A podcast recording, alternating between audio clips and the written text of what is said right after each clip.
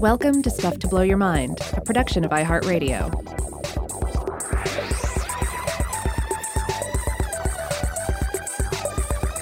Hey, welcome to Stuff to Blow Your Mind. My name is Robert Lamb. And I'm Joe McCormick, and we're back again catching up on listener mail. It's been a while. Uh, so, this is the second uh, of our recent dives into the, the long gathering mailbag. That's right. And, you know, unfortunately, uh, Carney, our mailbot, listened to our uh, discussion of deja vu and has now updated his system to incorporate deja vu simulations. So we're having a lot of trouble here because he thinks he keeps he keeps pulling up emails, uh, mail from listeners that he thinks that we have read before. Uh, so we have to get them back out of his trash, reevaluate them.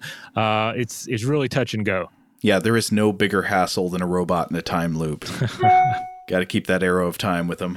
That's right. But but I don't know. I think maybe he's doing well enough to get us through one more listener mail here, and then we'll start you know running some uh, corrective protocols on him. Right. Diagnostics time, Carney. It's coming. All right. Well, maybe we should uh, first take a look at this email we got from Ming. Now, uh, this was in response to our episode MIB or NIB. Uh, I think this was. Did we feature this from the vault recently? I think we did. I believe we did. Yeah. Yeah. So this episode uh, concerned similarities underlying traditional paranormal experiences that people attribute to supernatural forces like the devil, and then you know mid to late 20th century experiences of the so-called Men in Black or what uh, could be the you know what could be the common underlying psychology and uh, stuff like that uh, with those two types of experiences. So essentially we're talking about the ways that ufo beliefs might spring from the same wells as more traditional religious or supernatural beliefs. And toward the end of the episode i think i wondered out loud if there was any modern folklore in Chinese culture similar to the alien abduction and men in black complex in, in American culture. I couldn't find any evidence of that, but I asked uh, listeners if they knew of anything like that. And so in response, we got this great message from Ming. Uh, so Ming says, Hi again, Robert and Joe. Hope you're both doing well and staying safe inside during this crazy time. Your playlists have been powering me through my work from home days here in Toronto. I wanted to write in after listening to the MIB or NIB episode again, as your conversation about aliens, MIB, and what it'd be like uh, in other cultures reminded me of a few fun thoughts. I'm not an ancient aliens person, but I do like to speculate in the name of science fiction and lore. Uh, growing up Chinese, I've also fed off of legends and myths of Asia. There's an idiom in Chinese that literally translates to heavenly clothes have no seams. Hmm. Uh, but figuratively describes things that are perfect, flawless, and, you know, seamless. The story behind the idiom was written during the Five Dynasties and relates that a poet napping outside one night saw a heavenly figure descending from the skies. She was beautiful and her clothes were glowing. She introduced herself as the Weaver Girl from the myth of the cowherd and the Weaver Girl, and he noticed that her clothes had no seams. When he asked about it, she simply answered that clothes in heaven are made perfectly, do not require stitching, and therefore have no seams. Going off of the aliens idea, it's fun to imagine if she had been an alien and was wearing some kind of seamless bodysuit that aliens are often uh, kitted out with in movies. To further link it to aliens and space, the Weaver Girl is the Chinese name for the star Vega. The cowherd is in Altair, uh, which makes me wonder if she'd meant uh, she was from Vega instead of actually being Vega or the Weaver Girl. Oh, like she was from Vega, uh, which is great because Vega is where the alien radio signal comes from in Carl Sagan's Contact. Huh. But uh, back to Ming's message. Uh, there's also another piece of lore about Chinese legends that loosely relates to the theory of relativity. A day in the heavens, a year on earth. Protagonists of stories who were mortal or earthly to start with often find out too late that once they ascend to the heavens, a single day up in the sky means a year has passed down on earth.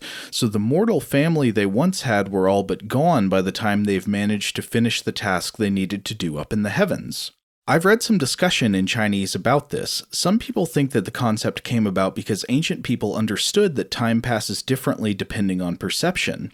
But a great many who are into sci fi or the ancient alien truthers believe this is possible proof that an ancient people understood the theory of relativity because someone somewhere had experience with space travel. um, Anyway, these stories have some very loose ties to things you spoke about in the episode beings descended from the heavens or space, ancient aliens, sleep related phenomena. So thank you both for reminding me of these interesting, if stray, thoughts. Thank you also for pulling in threads from other cultures while discussing many of your topics. It may seem a small act for you, but it really enriches the podcast experience for people of other cultures. Keep doing what you do, and much love from Toronto, Ming.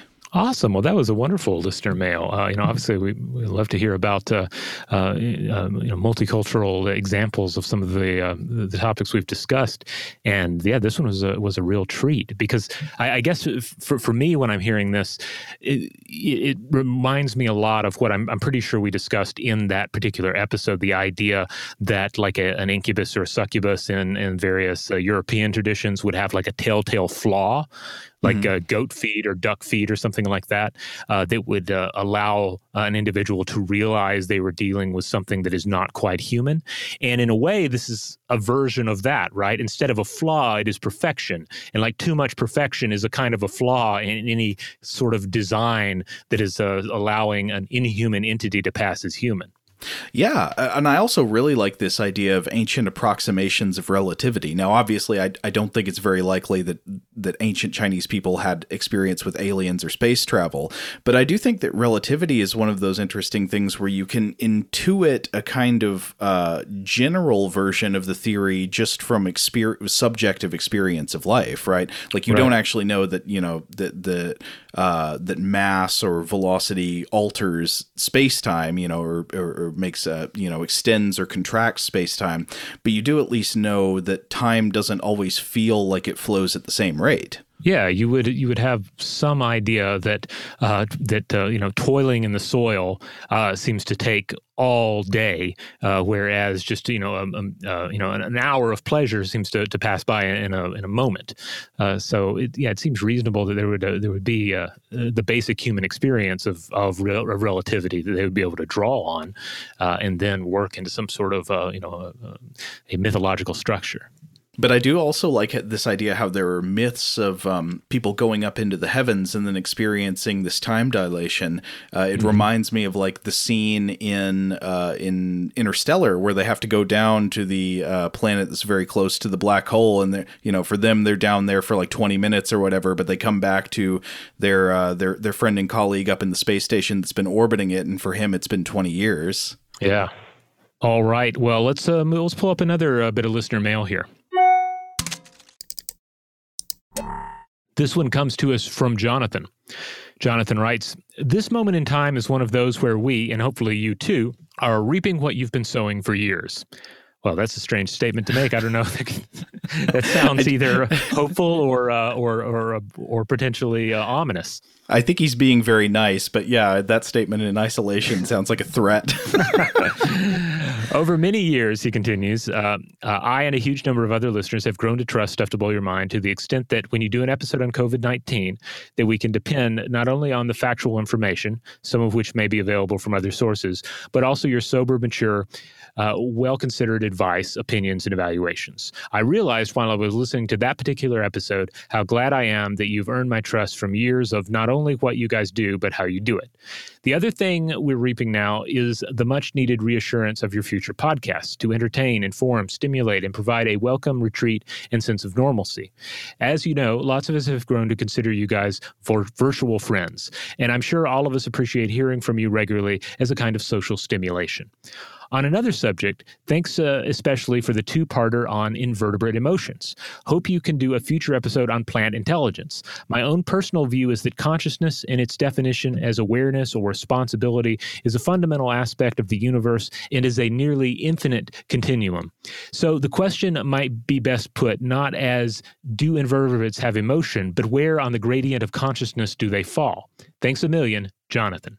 Oh, well, that, that is far too kind, Jonathan. Uh, we appreciate hearing that we've earned your trust. Uh, yeah, yeah. I mean, certainly that's what we seek to do uh, with the with the uh, show in general. I, I, will just remind everybody something about that COVID nineteen episode that we uh, that we also mentioned in that episode is that that particular episode was very much um, set in the time of its recording, and it does not represent like the current uh, best uh, information about COVID 19. Well, yeah, I mean, uh, as we talked about in the episode, that's why we don't tend to do like developing news stories and stuff. But one example that comes to mind that uh, was a was an extended discussion in the episode was uh, was about masks. Now, right. I, I remember at the time we were going along with all of the public health advice that we were reading saying like you know normal people don't need to go out and buy up masks and and all that kind of thing. And, and that that seemed to be like basically all of the expert messaging.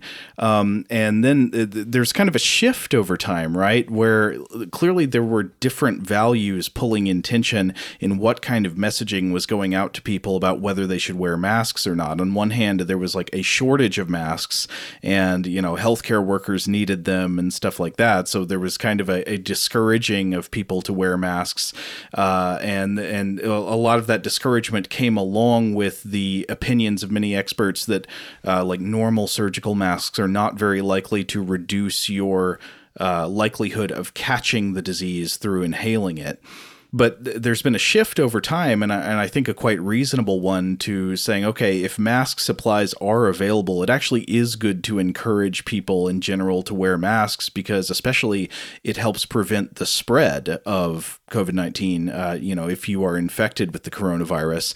And that, you know, I, I, think people have made some very good cases since then that e- even if you are unlikely to be infected, you've been practicing social distancing and all that kind of stuff, it's good for you to wear a mask when you you go out because first of all, you know, it's still possible that you're infected and you don't know it and this could help prevent you from spreading it. But second, the more people wear masks, the more it reduces the stigma on masks so that, you know, if somebody has a higher likelihood of being infected, they're not going to feel like, you know, like they're getting dagger eyes if they're out wearing a mask somewhere. Yeah, yeah, it's um, and and I, you know, it's been noted too that like you don't even necessarily need to fall back on some sort of like medical official mask, like just some sort of cloth covering for your your face, right? Yeah, better than nothing. Yeah, yeah. Uh, and, and and hey, it's a chance to to spruce up your personal fashion. Like if you had told me a year ago uh, that you know a year in the future, uh, my whole family would be decked out with fancy uh, handkerchiefs uh, around our necks when we go out, uh-huh. you know, and uh, um, uh, without adding the detail that we'd have to, you know, we'd be pulling them up onto our face frequently. I would have I would have laughed, but here I am wearing a jaunty handkerchief from Me Undies, and and I don't know, it's it's it's kind of fun in a way. Wait, Me Undies, really? Yes, yeah, Me Undies. This is not a paid plug, by the no, way. No, not a paid plug. Uh, though I though I am a subscriber because they they put out you know lots of fun designs for underwear, but they do other garments as well. And for a long time, they've been putting out these handkerchiefs. I don't know how many people were buying them previously, but it was suddenly like a really great option uh, because it's like stretchy material. It's and it's you know has jazzy designs. You can customize the color. So. Uh, yeah, so we ordered up ordered up three of those. We also have some some face masks that kind of go around the ears that were custom made by a friend of ours who does a lot of crafting, and she's been making a whole lot of different uh, masks for people. I think donating them uh, to places as well. That's great. Yeah, we got some homemade masks from uh, from crafty family members as well. Oh yeah, I should mention yeah, the one that uh, my friend made actually has um, it doesn't have Gamera on it, but it has um, what was the flying creature? Uh, Gyaos, Gyaos, something. Oh, Gyaos, yeah, the the radioactive bats that emit rays. Yeah, yeah, mm-hmm. that's on, on the face, ma- face mask. I should take a picture of that and uh, and share that with the, uh, the, the discussion module on Facebook. That for anybody who's not aware, that's where um, that's the Facebook group for Stuff to Blow Your Mind, where you can go and interact with other listeners, and then Joe and I sometimes pop in there as well. Well, I would say the subject of uh, Gamera and Gyaos uh, pr- provides a great segue to our next message, and this comes from our listener, Sebastien. Ah. I assume that's Sebastien and not Sebastian based on spelling and the, the fact that this person is in Canada, but I'm not positive. Uh, it's the EN kind. Okay. But I'm sorry if I said that wrong one way or another. Anyway, the message begins Hey guys, I just took a look through your catalog and realized you've never done an episode on the topic of camp. As an old fashioned gay man, camp is a huge part of the bread and butter of the media I prefer to consume. The topic itself may seem pretty literary, but it does have interesting implications. There are two broad definitions Susan Sontag's failed seriousness, uh, such as the Schwarzenegger Conan movies or the first Evil Dead, or John Waters' definition of camp being a celebration of poor taste. So, not only John Waters himself, but also the entire Troma Studios catalog, as well as most exploitation genre movies. Some things are both, like American Pro Wrestling, and some things intend on being camp but end up being accidentally really good. My favorite example will always be Surf Nazis Must Die. Ooh, I have not seen Surf Nazis Must Die. I'm, I'm vaguely familiar with it, but I haven't seen it. Is that a Troma?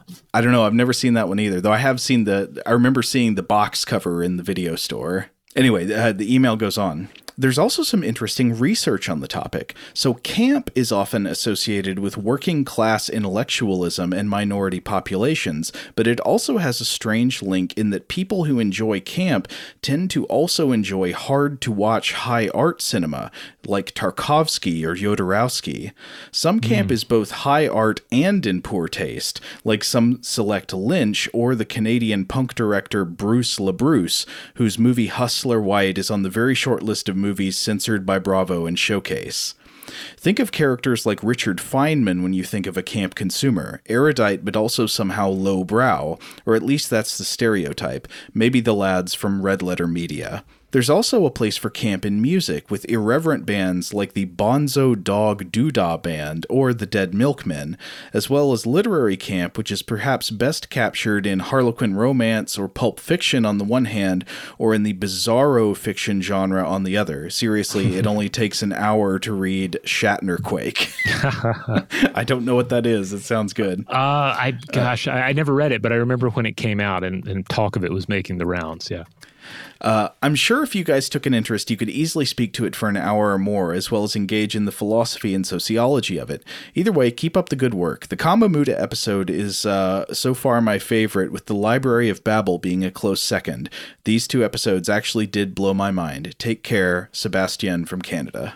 Oh wow! Well, there's. It, it sounds like Sebastian is in, into a lot of the same things we are. That's for sure. Yeah. Um, because uh, you know he maybe brings up uh, like Jodorowsky, for example. I would argue mm. that Jodorowsky is. Uh, there are plenty of moments where Jodorowsky is in poor taste. Oh uh, yeah, but is, but is also you know legitimately there is a lot of um, a, a, lot to admire in there. There's a lot of uh, you know very inspired uh, you know fantastic um, artistic achievement, but it it often doesn't seem like there's much of a filter there uh, to keep one thing right. uh, from going through. Yeah, uh, it's funny that he also mentions uh, Tarkovsky because uh, I just recently watched my first Tarkovsky movie. I watched Stalker. That's one I have not seen. Oh man, it's incredible. And I understand like uh, some people are like, "Oh my god, the Tarkovsky movies are too slow. I cannot deal with them." Uh, and it's true the pacing is slow, but if you just allow yourself to commit to the slow pace, uh, Stalker at least is an incredible work of art. It's uh, I I can hardly think of another movie I've seen that comes anywhere close to it, and in the kind of experience it creates, it's an otherworldly experience. Nice. I, yeah, I need to I need to give that one a viewing. That's been on my list for a while. I know they have it at, at Videodrome, but um, yeah, the main one, my main, my first experience with his work was uh, the Sacrifice. I think that was it or the fi- not the final sacrifice, but yes, the sacrifice. This was a 1986 film uh, that he put out, and it is uh, extremely slow. It has to do with a, uh, a, a middle-aged intellectual who attempts to bargain with God to stop an impending nuclear holocaust. And I, I seem to recall it all takes place in this kind of, uh, you know. Um, isolated um, island or coastal environment. Mm. Uh, hmm. so it was very. Be- I remember thinking I saw it in college on the big screen, uh, and I remember thinking, this is beautiful, but also I wonder when it will ever end. Not that I necessarily, you know, have my eye on the clock. I'm just like, it's really, it's really still going on, and I, I, I don't know. I'd have no way of no, really knowing how close we are to the end here. Um, which is is kind of a, a, beautiful feeling that's lost in the way we watch watch cinema today. I think you know we generally mm-hmm. know either what the runtime is going to be, we have it in our schedule, uh, and if certainly if we're watching it on the small screen, you know we have a ticker there. You you pause it and you can see exactly how much time you have remaining. Yeah, uh, yeah. Obviously, movies today tend toward the tight and the formulaic, um, and so it's it's incredibly refreshing to watch. So, Stalker is also it's kind of a science fiction movie or very very uh, low technology science fiction. There's there's this vague idea that there's this zone where something has happened. It's never been it's never explicitly spelled out, but uh, the stalker is a character who leads people into this restricted zone where the laws of reality don't quite seem to hold. Oh man, I need to see that then. That's that's yeah, that's that's gotta I gotta push that up on the list. Yeah, it's gorgeous. Um, let's see. Well, yeah, what else was brought up in this uh, email from uh, Sebastian? Uh, well, this certainly he brings up uh, pro wrestling, um, American pro wrestling specifically. Uh, that's a, a, pretty obvious example. He brings mm. up Lynch. Um, yeah, this is really uh, there might be something, especially if there you know there's been a fair amount written on it over time. Camp could be something worth looking into. I agree. Yeah. Um, real quick, having mentioned the the Library of, of Babel episode that we recorded, uh, brings to mind um, uh, Borges. I have to say, just the other day, I was reading on my own. I was kind of reading about uh, the Minotaur a bit, and uh, mm. I realized that I had never read Borges' short story, "The House of Asterion." Uh, which is a like all of his work, super short. I think it's like two and a half pages or something. Mm-hmm. But it is the story of the Minotaur in the labyrinth from the Minotaur's point of view, and it is just beautiful. Um, it's uh, it's again, you know, he's one of those uh, the master of the short story where you read something by Borges and you're like, why would anyone ever write anything longer than two and a half pages? Because this is perfect. oh, and by the way, I looked up "Surf Nazis Must Die," and it is a Troma film. Oh, of course. 1987. So really, that, that came out uh, what the year after the sacrifice. Okay. Oh, all right. Possible that maybe they were in the theater at the same time. I don't know. Maybe. Probably not. It's a double feature. all right, we'll be right back. All right, we're back. Okay, so this next email comes to us from Matthew. So Matthew had a, a bunch of great stuff to say. A, a, big part of his email was focused on uh, response to our Hobbit biology episode. He had this interesting oh, yes. Hobbit self-domestication hypothesis, uh, but it was a long email, so I apologize, Matthew. In the interest of time, I'm skipping to the second half of the email where he shares ideas in response to several different episodes. So one of them is also about hobbit biology. Remember, a lot of what we talked about in the hobbit biology episode was about like hobbit metabolism and caloric requirements. Um, mm-hmm. You know, that they've got to eat so much. So Matthew says, What if the incredibly high caloric requirements of hobbits were due to some mutation, which reduced their ability to absorb or utilize a particular nutrient like an essential amino acid? In such case, they would have to eat much more of foods rich in this nutrient. It probably wouldn't go without general increase in caloric intake, which in turn would prime selection for individuals with faster metabolism, because others would suffer greatly from obesity and other consequences consequences of overeating and thus have their fitness substantially reduced. This could happen in a food abundant area such as the Shire, and if the initial population would be small enough to allow the founder effect. Also, other more positive effects of this mutation would make its survival in the gene pool more likely.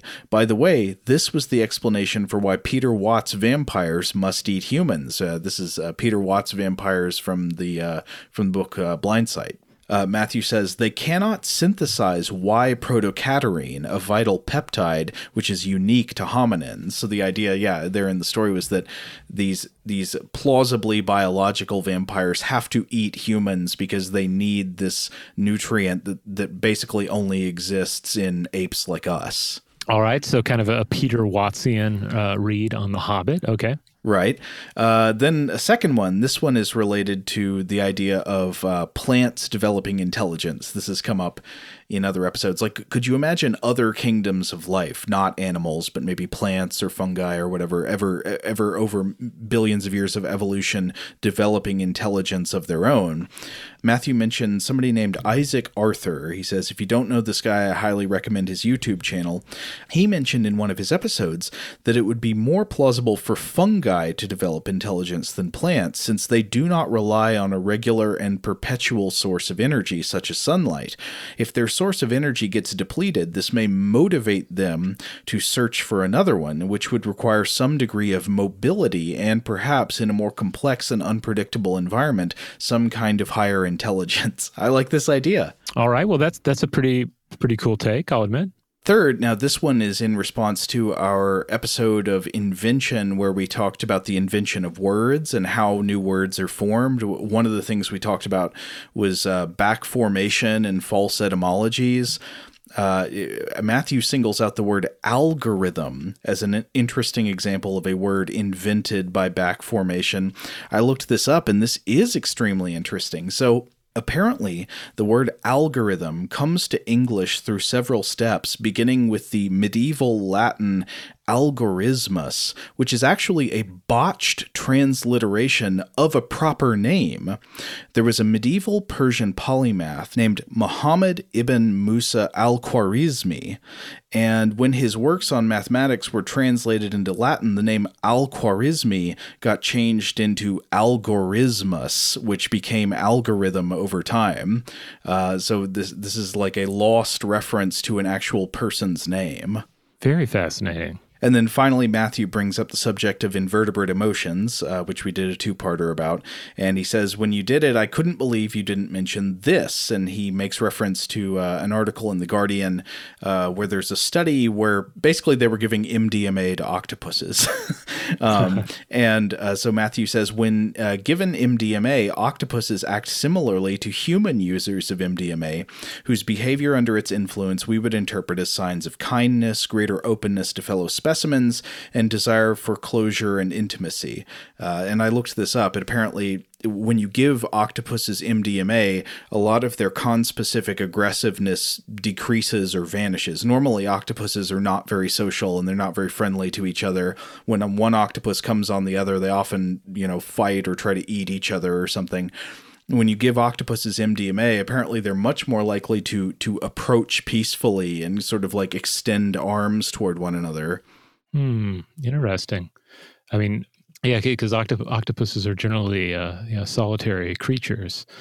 This this brings to mind like the the possibility. Like, what if you had something like uh, the, uh, the, the monolith in 2001: A Space Odyssey, uh, but instead of like uh, imbuing uh, surrounding organisms with uh, with the knowledge of tool use? What if it had kind of an MDMA effect on them and right. and uh, inspired them to uh, to be more supportive and uh, um, you know and accepting of of each other? I wonder what the, the long term effects would that would of that would be for a species. Yeah, instead of giving hominins you know like violent mechanical ingenuity it gives octopuses uh, love i bring you love or maybe they would have all these if they would just have been eaten by um, what were they leopards or jag i can't remember jaguars in the in the movie oh yeah i think there's a leopard yeah yeah, the leopard would have just eaten all of them. Maybe uh, it wouldn't have worked. Maybe that was the first monolith that they sent down.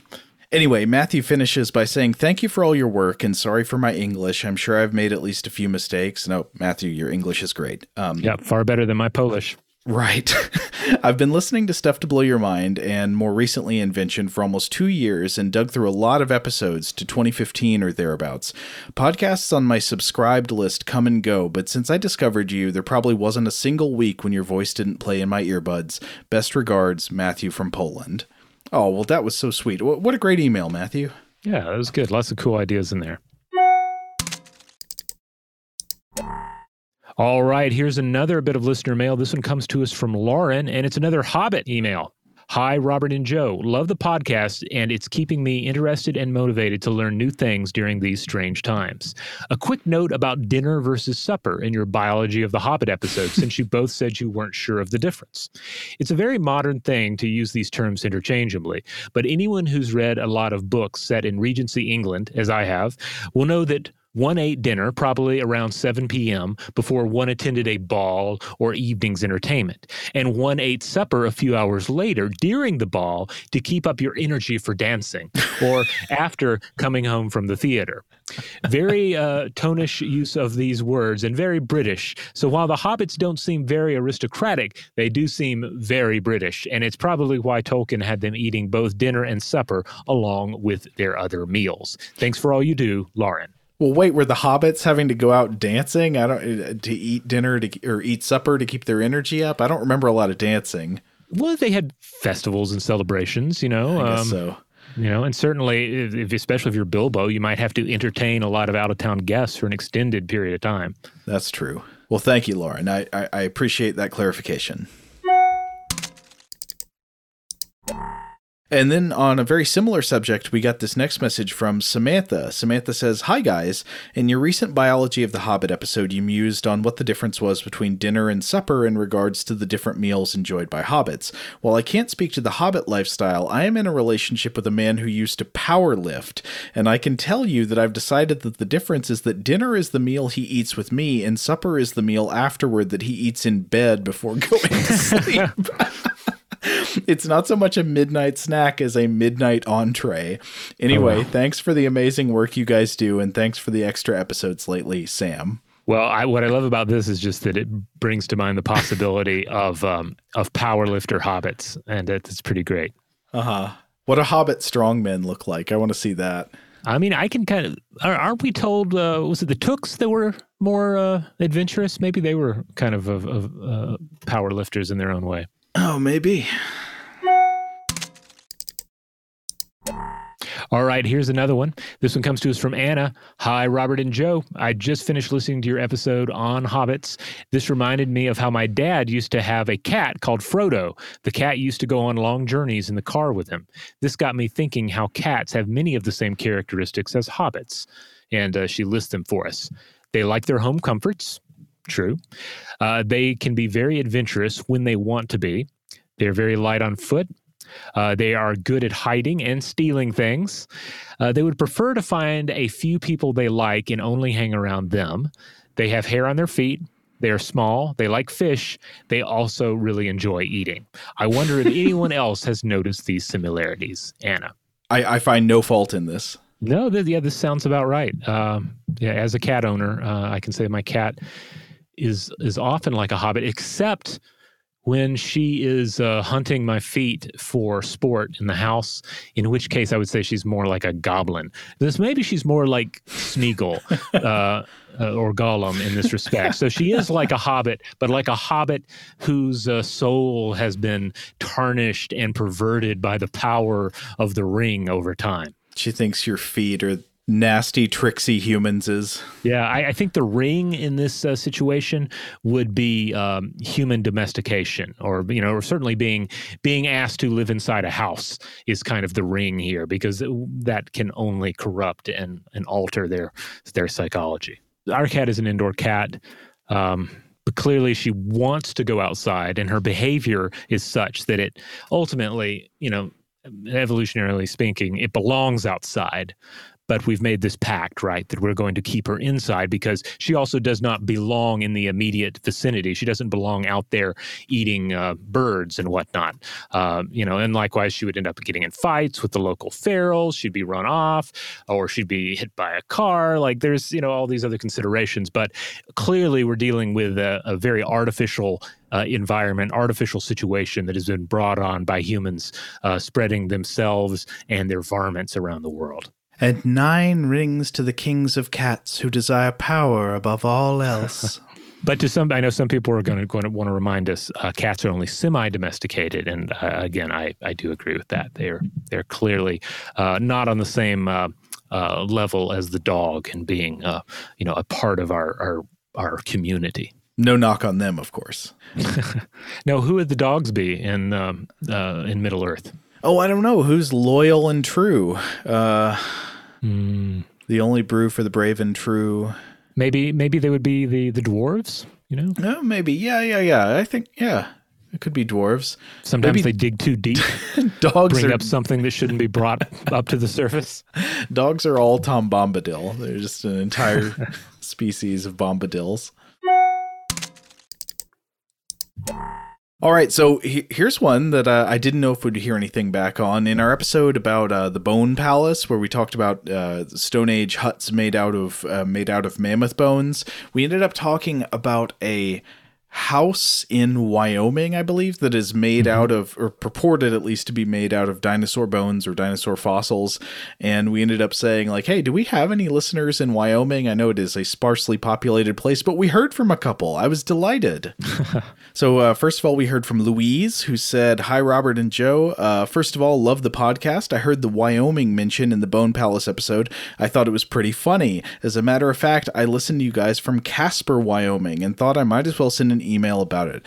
I hope I'm not the only one listening from over here, but you never know. Keep up the good work. The podcast is awesome, Louise. And then we also heard from Landon, who said, uh, Landon listens from Cheyenne, Wyoming and if uh, and says if we d- ever do a show in Wyoming that uh, that Landon will bring friends. So we'll we'll keep you posted.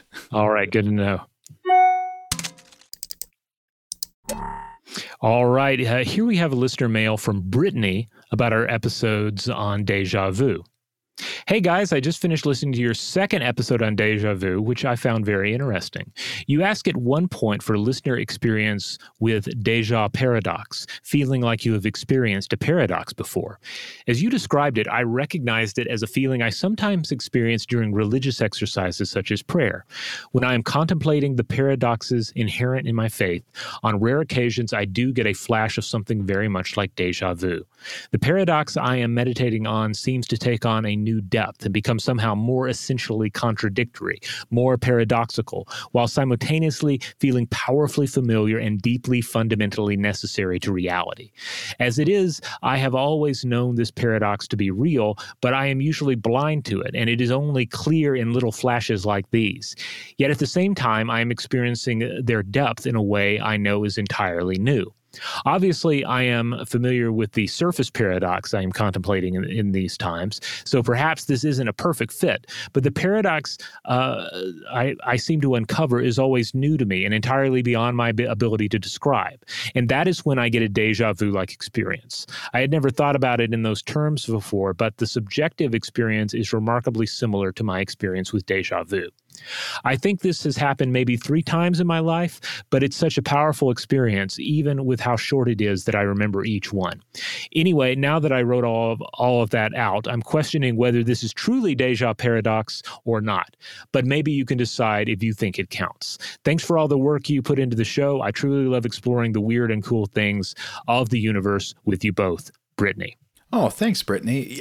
Yeah, I found that really interesting because it got me thinking about what is the like what is supposed to be happening in the religious practices that encourage you to contemplate a paradox? I, I don't know how widespread this is. Like if there's something like this in almost every religion the main examples i can think of are in like zen buddhism which encourages the, the contemplation of paradoxes and in christianity you know one tradition of christianity has a kind of um, mystical flavor that encourages encourages you to think about the apparent paradox of the trinity. You know that there can be one being in three how is that possible and so forth but i'm sure there are things like this in other religions too Yeah, and and as for whether this counts as deja paradox, deja vu, I don't know. I I'm a kind of of the mind that you know deja vu when you feel it. Like it's it's undeniable. So if one is inclined to interpret what is happening as deja vu, then it is probably deja vu or some related experience. You know, like I would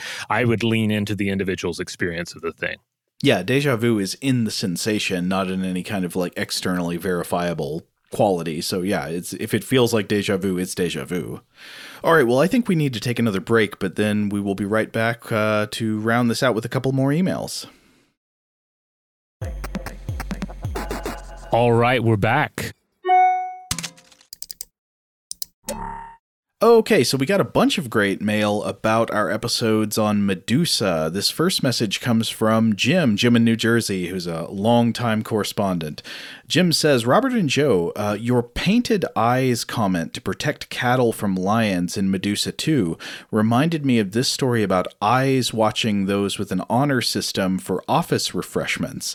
And he links to an uh, to a, piece by Freakonomics that's about a study on whether you know you can basically use scarecrows to affect uh, honorable or honest behavior of humans in an office setting.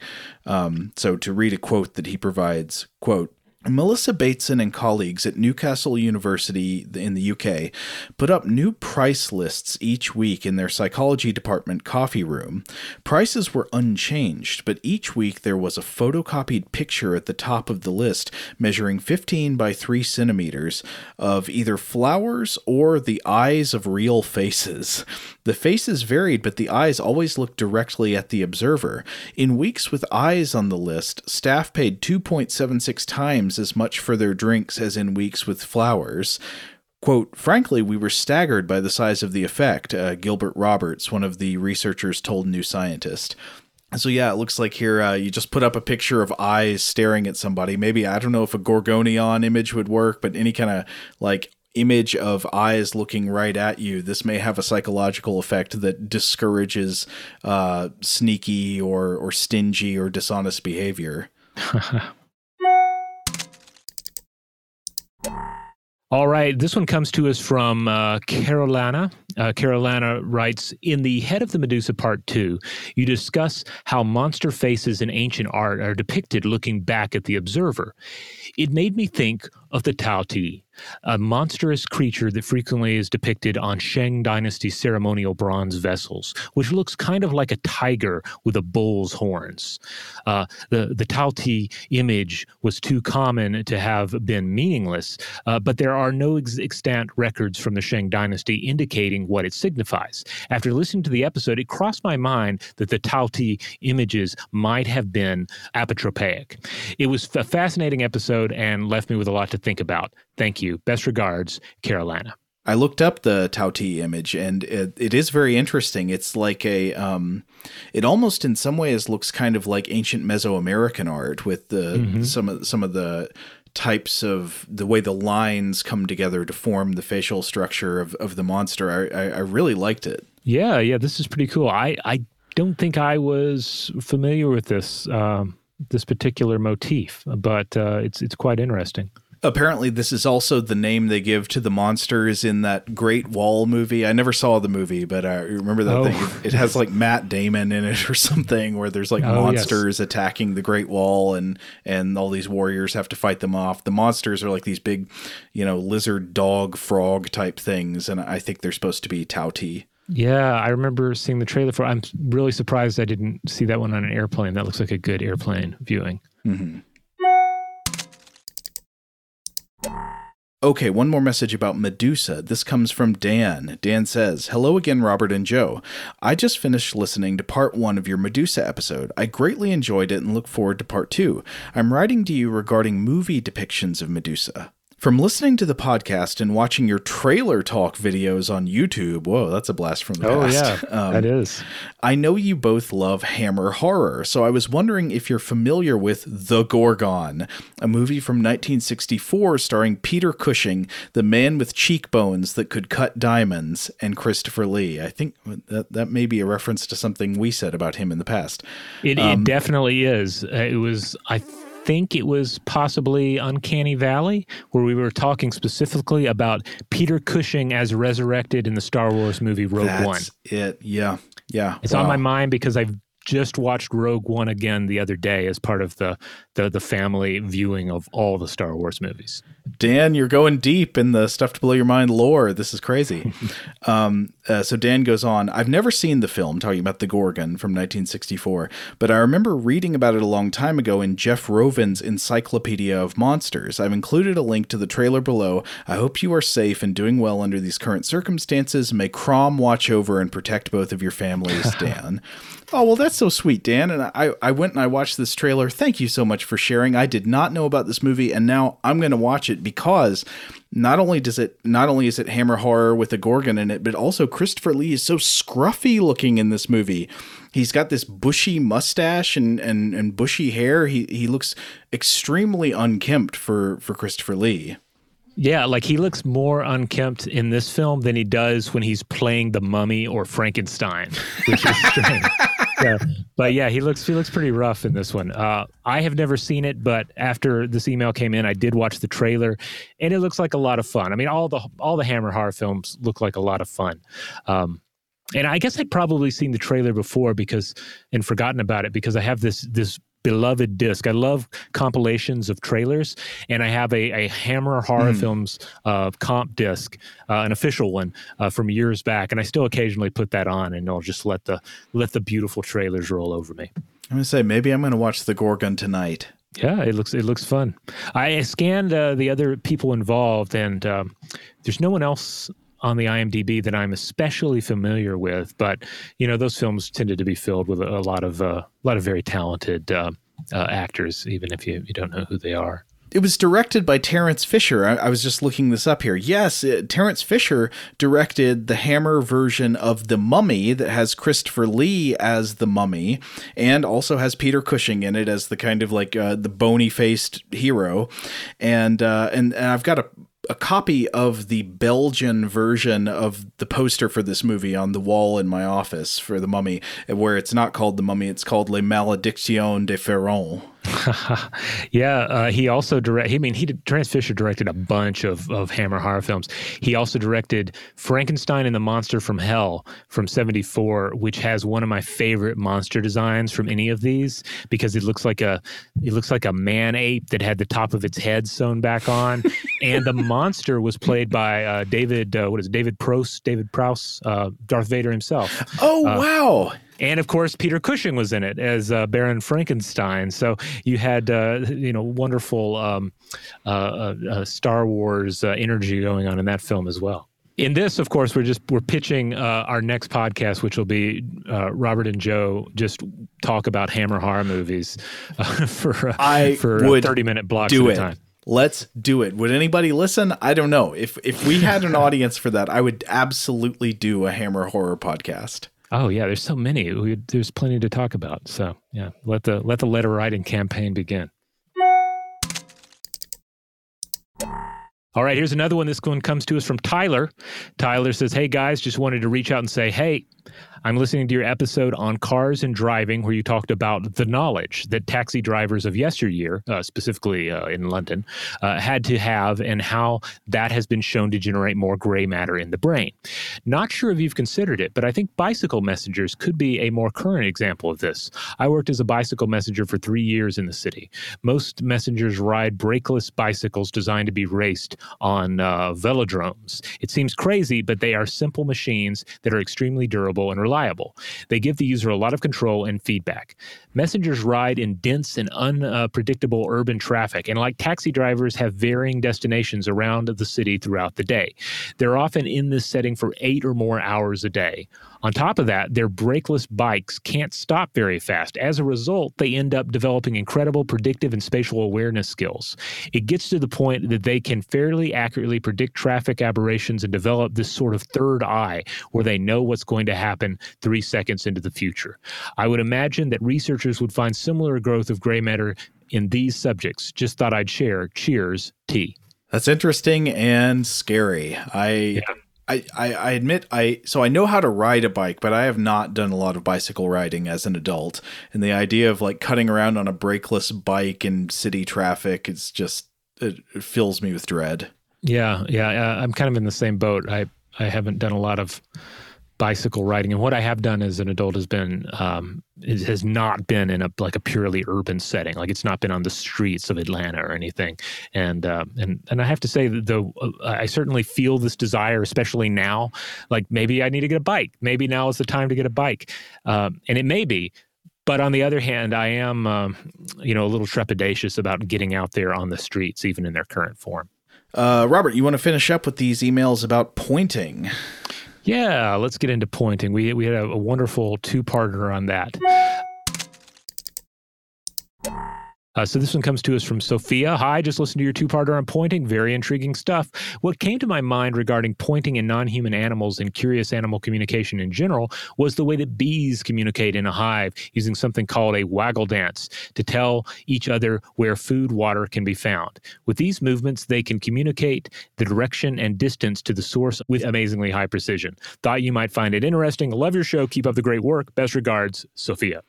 Yeah, I don't know how I didn't think of this in the episode. Clearly, this is an example of pointing, right? It indicates directionality and it directs the attention of other animals to the target. Yeah, I, I don't know why I didn't think of this either. I was even fishing around a little bit uh, for information about pointing in uh, in uh, eusocial uh, uh, insects, and uh, yeah, here we have an example. This next message comes from Gilead. Gilead says, Hi, Joe and Robert. First, I'd like to thank you for the wonderful podcast you put out every week. It's a great way for me to pass my commute and experience new stuff with your really neat style of presenting. Thank you. Two points I thought you might find interesting in connection to your latest episode on pointing. First, the morning after I listened to your podcast, I went to the supermarket for my weekly purchase of goods, and since they rearranged it, I found it difficult to find the stuff I usually buy. I stopped by a worker to ask her where rice was, and she pointed out the direction. I noticed that she was turning her wrist at 90 degrees to the right, so the back of her hand was facing right instead of up. It immediately clicked with all that you talked about. As I was walking in the direction she indicated, Looking around to find the rice, I understood that she was trying to indicate that the rice was hidden behind a corner to the left. It was pretty neat to see what you were talking about in real life action right? So I think what they're saying here is that the pointing of the hand, the hand turned so that it was oriented so the fingertip could have reached around to touch the rice. Mm-hmm. Yeah. But anyway, going on with the email. I don't think she was even aware that she did that, nor am I sure that I would have picked up on it if I hadn't listened to your podcast. Second, growing up in Israel in the 80s, there was only one public channel on TV. At the end of each day, before sounding the national anthem and ending the transmission, yes, that's the way it was back then, they would read one verse from the Bible using the traditional yad. Remember, we brought that up in the episode. It was like a, mm-hmm. a pointing device that has sometimes a little hand shape at the end of it uh, that you can scan along on the Torah with or scan along on the text. Uh, Gilead continues, so I thought it might be interesting for you to see how that actually looked since it was part of the TV experience of every kid at that time. Here's a link you can watch. Uh, I did watch the link and it looks very interesting. I also like the way that as the, the, the reader is moving along the text with the yad and reading out loud, the camera is also slowly zooming out. I don't know exactly. It, it creates this very weird feeling of, uh, of kind of like power and revelation. Yes, I I watched this as well. It's it's it's wonderful. I would love to share it with everyone, but the title of the YouTube is in Hebrew, and I'm um, and I'm not sure how to uh, how to share that. But but it's really interesting. Uh, I, I, like it a lot. Yeah. Uh, anyway, Gilead finishes. Thanks again, and keep up the great work. All right, this one comes to us from Matt. Good day, Robert and Joe. I've written to you before in response to an episode of Invention, though not yet for stuff to blow your mind. Thought I would send a note regarding your most recent episode on pointing, part two.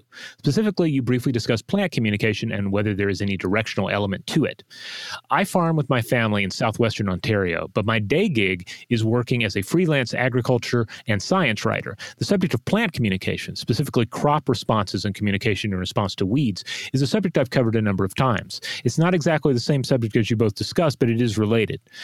University of Guelph research back in the 1980s showed the presence of weeds early in the growing season caused uh, clearly quantifiable drops in crop yields, several bushels per day for corn, in fact, which is quite alarming for farmers. But the mechanism by which this happens has not been well understood until recently.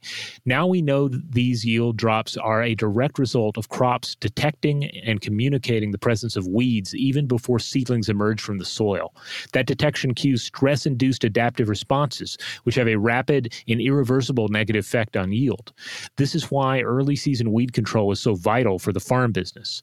The detection process itself works as corn and soybeans register light, reflected from the far red end of the spectrum by weeds. Crop seedlings can even perform this detection and responsive action before emerging from the ground, permanently altering their own morphology. The younger the plant, the more susceptible it is. Uh, and then uh, he also uh, shares the article that he's referencing. Anyway, I hope you find the subject interesting as I did. And one last thing, I would also like to reiterate how thankful I am uh, to have such excellent, high quality audio content to consume during these strange days. Yes, that's a H.P. Lovecraft reference. Uh, when that stress beastie gets its teeth in, sometimes it's the apparent conversations with virtual friends that make all the difference. Thanks very much for your work. Stay healthy and remember to have a good time as well. Matt. Thanks, Matt. Uh, we were we weren't sure what the H.P. Lovecraft reference there is. It the phrase "strange days"? I don't. I don't know. I, I mean, certainly there's some plant shenanigans in uh, in at least one uh, H.P. Lovecraft story, but hmm. uh, um, this may be a, a, way homer. Of course, I'm always home now, so it's not not really. I guess my way to another room, it'll suddenly occur to me what he's referencing, and we'll have to bring it up on another uh, on another another episode. All right, this next message comes to us from Ilva, and this will be the last one. So Ilva says, Hello! While I've been an avid listener for nine years now, I've never quite felt like emailing you before. I just found today's episode on pointing a lot of fun, partly because I always love stuff on communication because I'm autistic, and finer social skills often pass me by. I'm suddenly made aware of all the times I've made a faux pas and pointed at myself and other people with an extended finger. Oops. well, I'd say, you know, depending on the context, it might not have been a faux pas. It's just like, I don't know, it, it, it varies, right? Yeah, I mean, yeah, it's good. Situation is key. Yeah. But Ilva continues, uh, and, and, partly because of the non human animals part. I have a medical alert and service dog. He's been with me for nine years, and he's smart. Suddenly, I realized how much of our communication happens by me pointing at things. I can point with my hand, finger, an object like a shoehorn, or with my foot. Eyeline is not necessary because I wear sunglasses outside and it works great without him knowing my line of sight. It's a huge part of our everyday life bring me that thing, go over there, put that thing there, etc. While he knows a lot of words and commands, pointing is really the only way to differentiate between different pairs of shoes or give him directions. I cannot recall consciously teaching him this, but it's never been a problem for him. He also does some sort of pointing on his own. He indicates things I should pay attention to by scratching his paw on the floor in front of it, like dropped medication he's not allowed to touch, or when he just wants me to give him something, or his toy is stuck under the sofa, or I need to refill the water bowl and such. My other dog was picked up as an adult from the street four years ago, and while he's not a herding dog like my service dog, he's probably of normal dog intelligence, and pointing just goes over his head.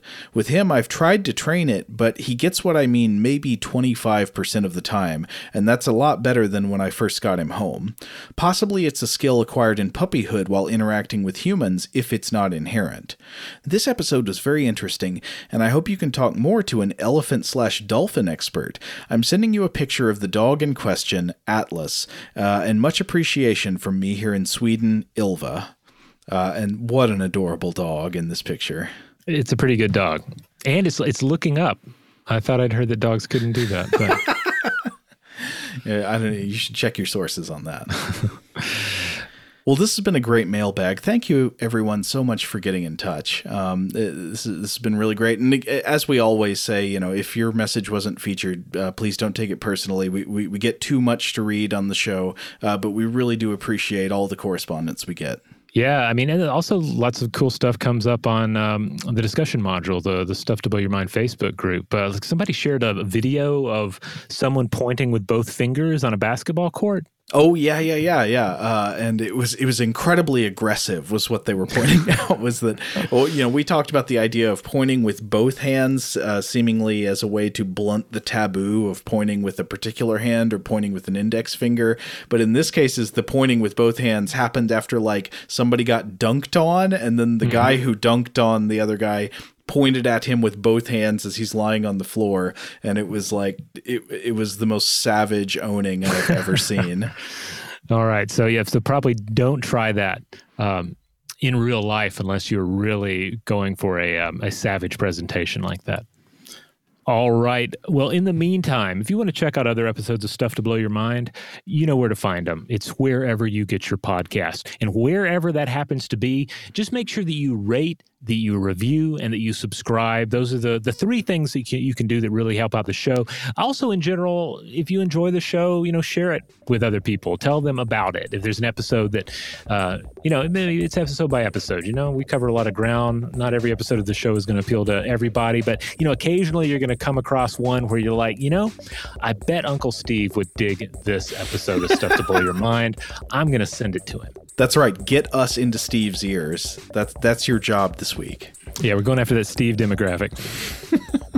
Anyway, huge thanks as always to our excellent audio producer, Seth Nicholas Johnson. If you would like to get in touch with us with feedback on this episode or any other, to suggest a topic for the future, or just to say hello, you can email us at contact at stufftoblowyourmind.com.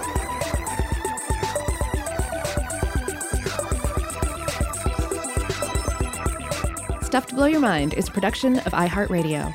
For more podcasts from iHeartRadio, visit the iHeartRadio app, Apple Podcasts, or wherever you listen to your favorite shows.